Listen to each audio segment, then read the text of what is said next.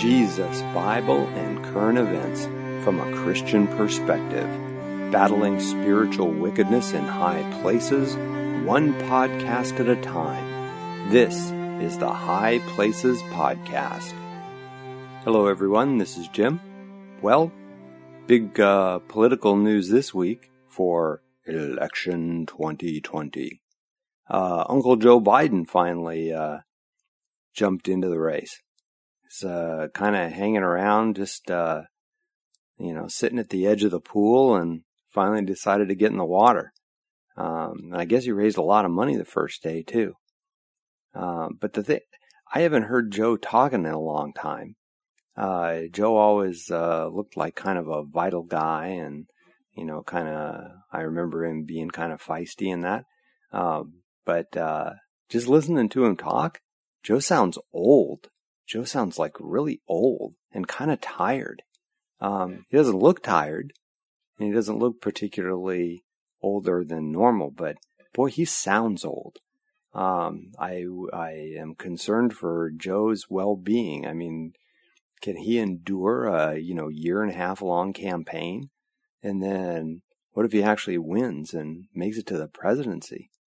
Uh, I, someone pointed this out um, the other day that Joe Biden, if he wins the presidency, he will be going into office at the same age that Ronald Reagan left office after eight years.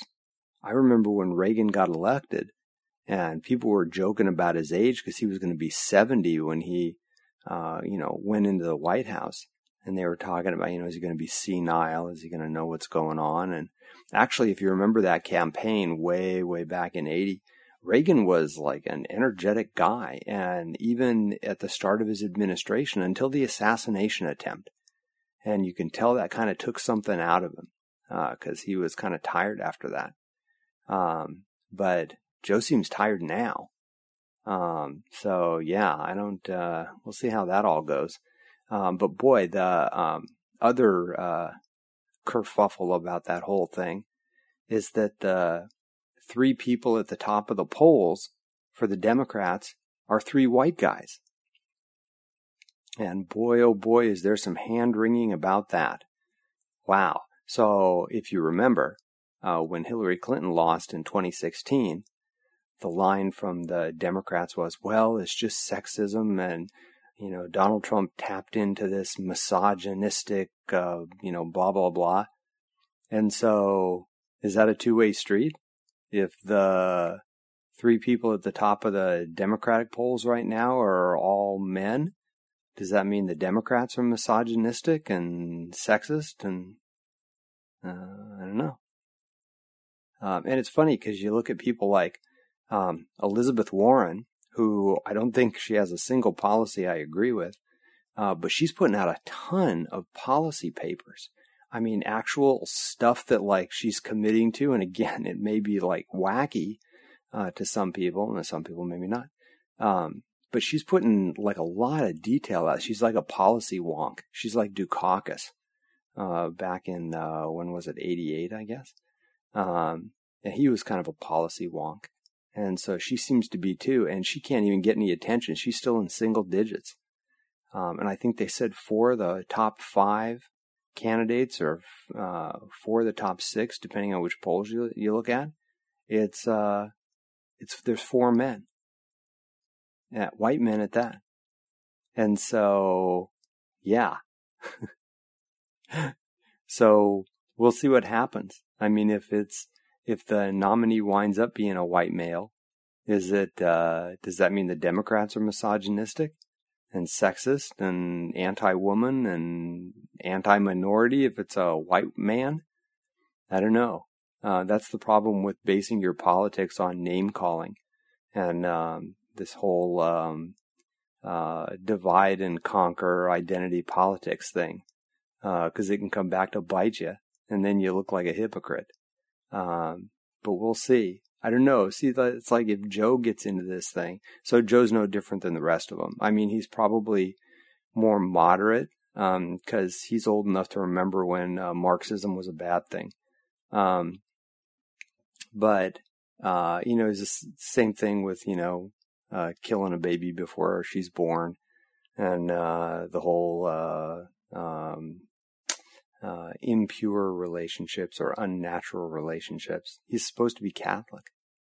Um, I think Pelosi is too. How, how, how can you be religious and like be in favor of killing kids when it's convenient to do so? It's weird.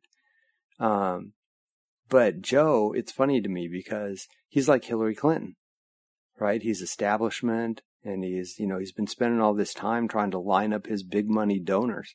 And boy, they came through. Was it like 6.2, 6.7 million dollars in the first 24 hours? But he's doing, you know, the old party bosses and, you know, trying to line all this stuff up. And it's like, huh, isn't that, see, that's the thing that I think, uh, kept the Bernie Sanders voters at home in 2016 or had them vote for the Green Party.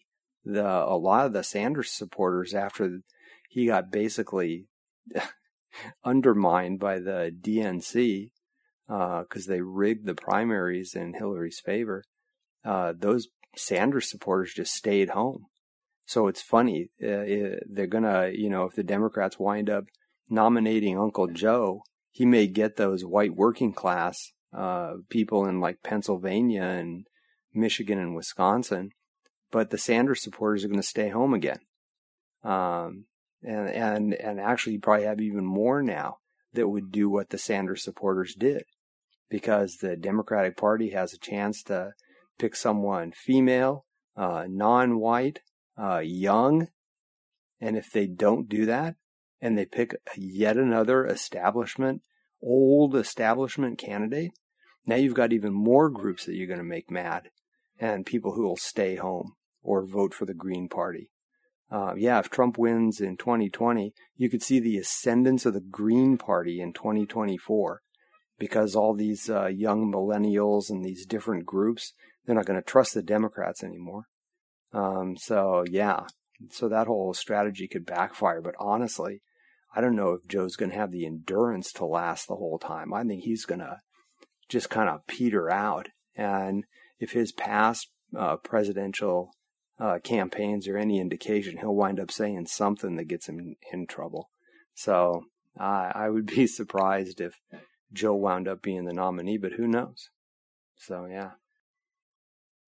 And then uh, the other uh, political thing, you hear? Uh, you know, we talked last week about the bombings on Easter Sunday in Sri Lanka, and um, uh, you know, President Obama and Hillary Clinton and some others um, you know, tweeted out messages about their sympathies for the uh, Easter worshippers, and that they uh, multiple people use that phrase, um, but they didn't bother to mention Christian. And you've seen articles about this this week. It's like, you know, is Christian the new C word? You're not supposed to use that word publicly. Um, and it's funny because you have these like leftist politicians and who claim to be Christians, but as we've seen in this campaign with people who claim to be Christians, um, they have a really different definition of Christianity. Uh, one that uh, I'm sure the early church would um, not recognize. and uh, anyone giving a thorough reading to the Bible uh, wouldn't recognize the theology of this uh, uh, Marxist Christianity. Um, so yeah, that's a whole thing. But speaking of that, uh, Sri Lanka uh, bombing, um, the initial reports, and I think we talked about that, um, were blaming it on um, Buddhist monks because they've had so much trouble in Sri Lanka with Buddhist monks attacking non-Buddhists. Uh, but uh, the latest um, thing that was out about this is that it's supposed to be some Muslim terror group. Um, let's see, uh, the group is called, I'm bringing up the article, National Tawheed Jamaat. And I guess they've arrested a bunch of people uh, with this. And um, but the the weird thing about this is that uh, one of the bombers, and apparently I saw articles where they were using um, like fake names or they call it uh, nom de guerre or something. It's like, you know, your, your pen name. And so I don't know why they would like try to hide that. Well, I have a thought about how they, why they'd try to hide their real name. One of the bombers, uh, supposedly, uh, is Imam Zahran Hashim, uh, who is uh, supposed to be the group's founder also. Well, this guy, he's posted videos on YouTube um, before this whole thing happened with like a sheet with like buckets of blood on it and all this other stuff. And he's, you know, quoting known terrorists. And these videos were still um, on YouTube the 21st on Easter Sunday when all this stuff was going on. And you remember that when they had the shootings at the mosque in New Zealand, how, you know, all these um, big tech companies like scrambled to shut down any word of this stuff. And I think there was even one guy in New Zealand who got arrested for posting videos. Um, that the the video that the the guy shooting up the mosque took while they were shooting, and someone reposted it, and I think that person got arrested. So you know they're clamping down on all that.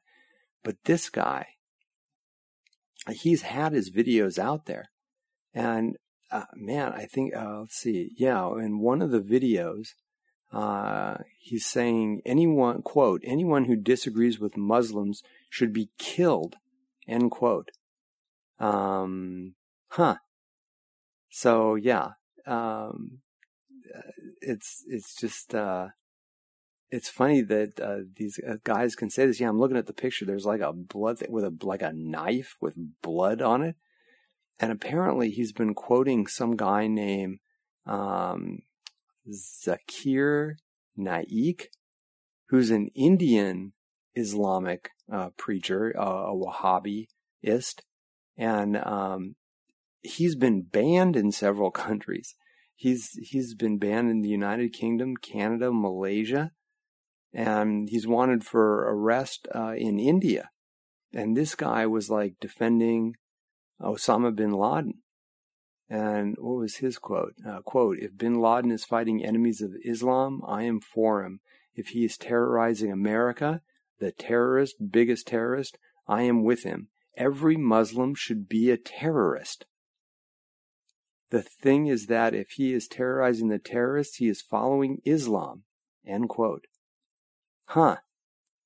And apparently this guy, I'm trying to find him, his channel is still up on YouTube. I just brought it up right now.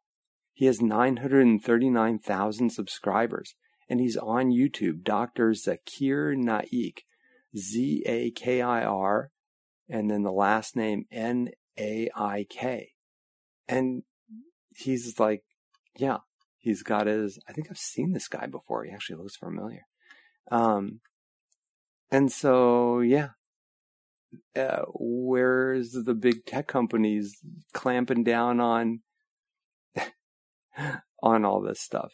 Because like whenever you hear about, so they're having all these elections in Europe. They had one in Sweden recently, and I think in the Netherlands, and Spain is having an election tomorrow, the 28th. And so all these nationalist parties are doing really, really well because they want to stop all this immigration and all this other stuff. And they want to stop surrendering surrendering their sovereignty to the EU. Um, and they're so anyone who's a nationalist now, I think I was reading an article the other day. They're equating nationalism with like Nazism. Um, so if you don't want to surrender your country's sovereignty to some pan national group of oligarchs, that you're a Nazi. I remember when patriotism used to be a good thing. Um, but again, if you want a one world government, you have to abolish this notion of nationhood. Um, and so it's interesting to see some countries uh, in Europe um, who are actually fighting back against this. I, I, was always stunned when this EU thing started coming together that a country would surrender its sovereignty without a shot being fired. Um, and you know the ones who led this push are like the Eastern Europeans. They fought for decades to get un- out from under the boot of the Soviet Union. So, you know, some of them, I think the Hungarians were the first ones to really push back on that. Um, because there also, there's just this cultural difference. The Western Europeans are a bunch of godless heathens that are just perverse. And the Eastern Europeans are more traditional and, you know, family oriented. And so they don't want all this weird stuff being imposed on them.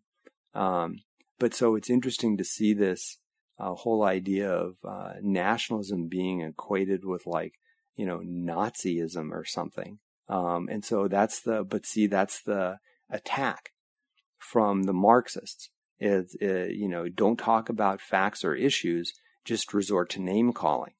Um, and so, like we saw with the Democrats and their misogyny, uh, sometimes that comes back to get you. Um, but just to show you these tactics, and the, so the irony of all this is, uh, if anybody's Nazis uh, and has this Nazi ideology, um, it's these leftist Marxists um, who deny free speech to people, uh, who resort to violence.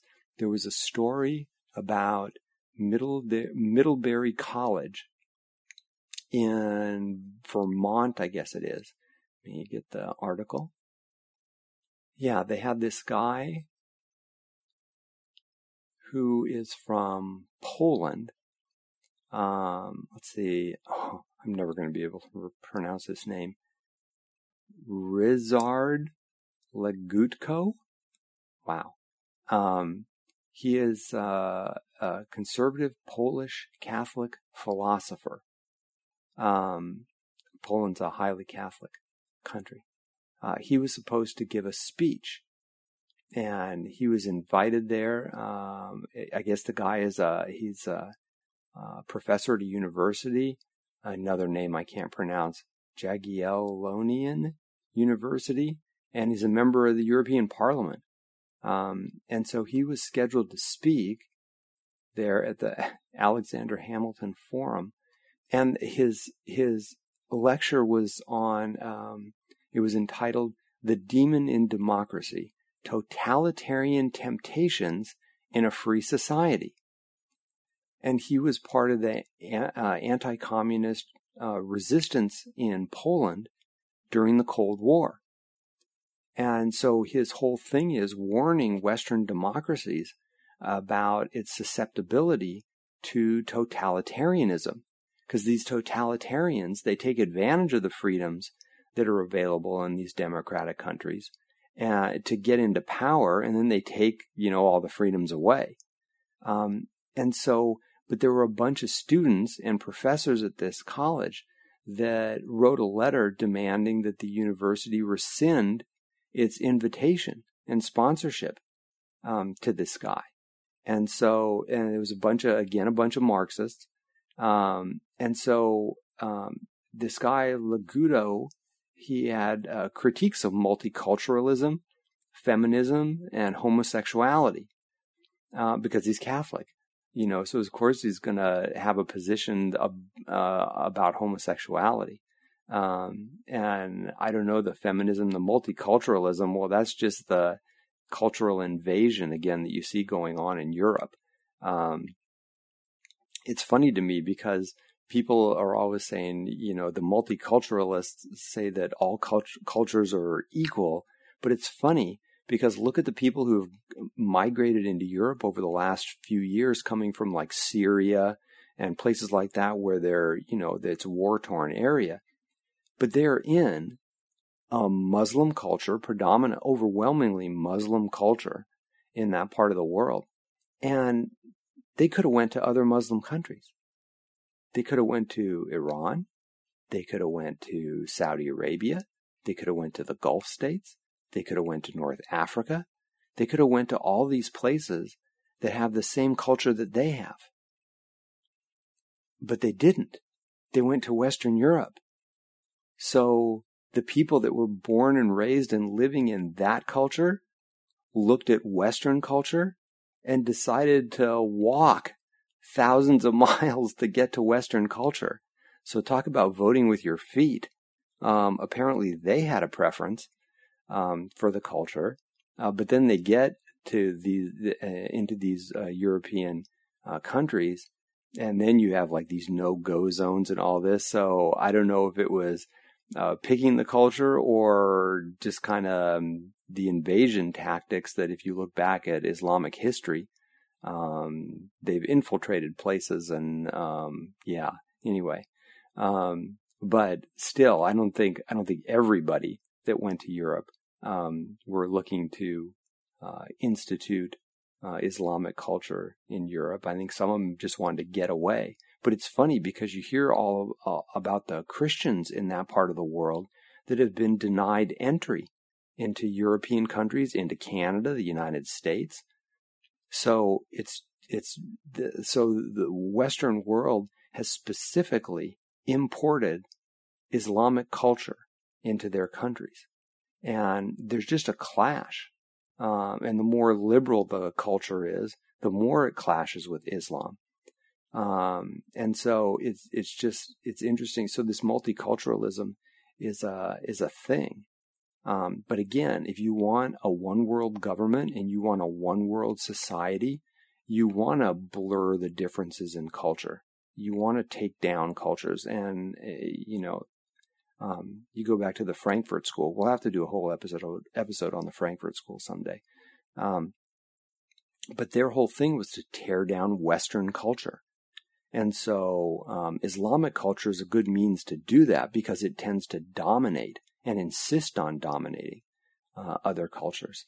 Um, so it's interesting. So this guy, he's he's this uh, professor that's speaking at uh, Middlebury College. He's like being attacked by these uh, leftist students and professors, and they're saying, uh, what was the quote from him? Inquiry, equity, and agency cannot be fostered in the same space that accepts and even elevates homophobic, xenophobic, misogynistic discourse. And so, yeah, so they're not even going to let this guy speak. So, apparently, uh, nobody at Middlebury College owns a dictionary or they would uh, understand the meaning of the word irony this guy's speech was on totalitarian temptations in free societies. And he's disinvited because people don't like his opinion and want to censor and suppress it so that other people don't hear it. He must have thought he was back uh, under uh, Soviet domination again, um, only to be surprised that it's just moved west a few thousand miles. Um, and so it's funny because I guess the provost of the college um, send out an email saying that this event was captured, uh, canceled, but the the reason he gave was so interesting. And here's a quote from his email: "In the interest of ensuring the safety of students, faculty, staff, and community members, the lecture by Ryszard Legutko, canceled for later today, will not take place." Excuse me, scheduled for later today will not take place. The decision was not taken lightly. It was based on an assessment of our ability to respond effectively to potential security and safety risks for both the lecture and and the student excuse me for both the lecture and the event students had planned in response. So there were going to be protests. So this is the same college who attacked a conservative academic a couple years ago, Charles Murphy. They attacked him as he walked to his car, and they sent another professor to the hospital. so, um, talk about Nazis. You know, the Nazis had their brown shirts. They were the muscle, right? And so if you wanted someone on the ground who would like beat people up, uh, and force uh, you know, their um, will against people who disagreed with the Nazi ideology, they'd send out the brown shirts. And the brown shirts would just beat them up and silence those who would oppose them. And so this is the same tactic. These are these are modern day brown shirts. These are the leftist brown shirts, um, and and they do all this in the name of equity Again, another word that must not exist in the dictionaries at Middlebury College. um, I, and so this is um, amazing that, uh, but again, Marxists don't care about facts because uh, facts are their enemy. Um, if anyone examined their economic policies, for example, um, the facts would be against them. It's, it's succeeded nowhere. Um, their true desire to have a bunch of elite oligarchs who think they're smarter than everyone else uh, come to power so that they can tell everyone else how everyone else should live. Um, that's what you had in the Soviet Union. That's that's the, where you have in any totalitarian regime.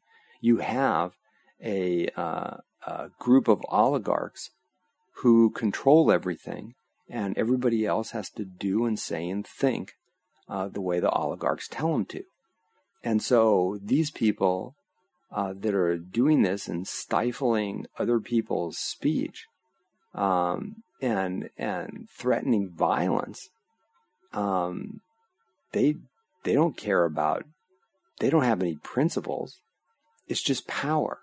That's all it is. It's just power, just like anybody else. Um, but and it shows you how successful they've been because now even the mere whiff of opposition by these Marxists, and this university folds for fear of violence, its safety. And so, again, they didn't back down on any principled stance. It was safety of students, faculty, and staff and community members. Because the Marxists showed in 2016 after the election, they're even willing to burn down Berkeley, a bastion of Marxism. They'll burn down their own place, destroy their own place if they're unhappy. And so that threat of violence, it works. It's effective. And so now this is how you get into self censorship. People don't even try this stuff anymore um, because they're worried that the um, Marxist brown shirts will go after them. Um, the, two years ago, you know, a professor wasn't even safe. He got sent to the hospital. And so, and these universities just pandered to them. So when this guy canceled this whole thing, these these brown shirts won. They realize they don't have to even show up in order to silence their opposition. They can just they can just write a letter and say we don't agree. We don't think you should let this person talk. You should censor them the way we tell you to censor them and not allow any views that are different than ours. And the threat of violence is so real that this university just caved right away. Just, yeah, no academic freedom, no freedom of speech, no free exchange of ideas, not even like, yeah, we'll bring in uh, someone with a counterpoint of view and discuss it. It's like, nope. The Marxists, uh, just like they've done in uh, other Marxist totalitarian regimes, do not allow uh, the slightest whiff of opposition. They do not even allow, allow it to be spoken because someone might hear it and understand it and think it makes sense. And so that's the kind of totalitarianism you see coming to this country. Look at this Green New Deal thing. If you ever read through that, it has very little to do with the environment and a whole bunch uh, to do with changing our entire society and controlling massive portions of the society. I mean, it's incredible. And so, what is that? That's a bunch of oligarchs at the top telling everybody else how to live. And so, um, you look at how that impacts uh, Christians. Um, you have politicians now who won't even use the C word, even when a terrorist attack happens against Christians. Christians are the most persecuted group of people on the planet. There are even secular uh, human rights group that groups that acknowledge that. Um, but you can't even you can't even mention the word uh, Christian uh, with a terrorist uh, activity against them because it might uh, elicit sympathy. And the narrative is that Christians are the ones who attack other people. Um, so there shouldn't be any sympathy for Christians. And so when Christians are attacked, all that stuff is just stifled.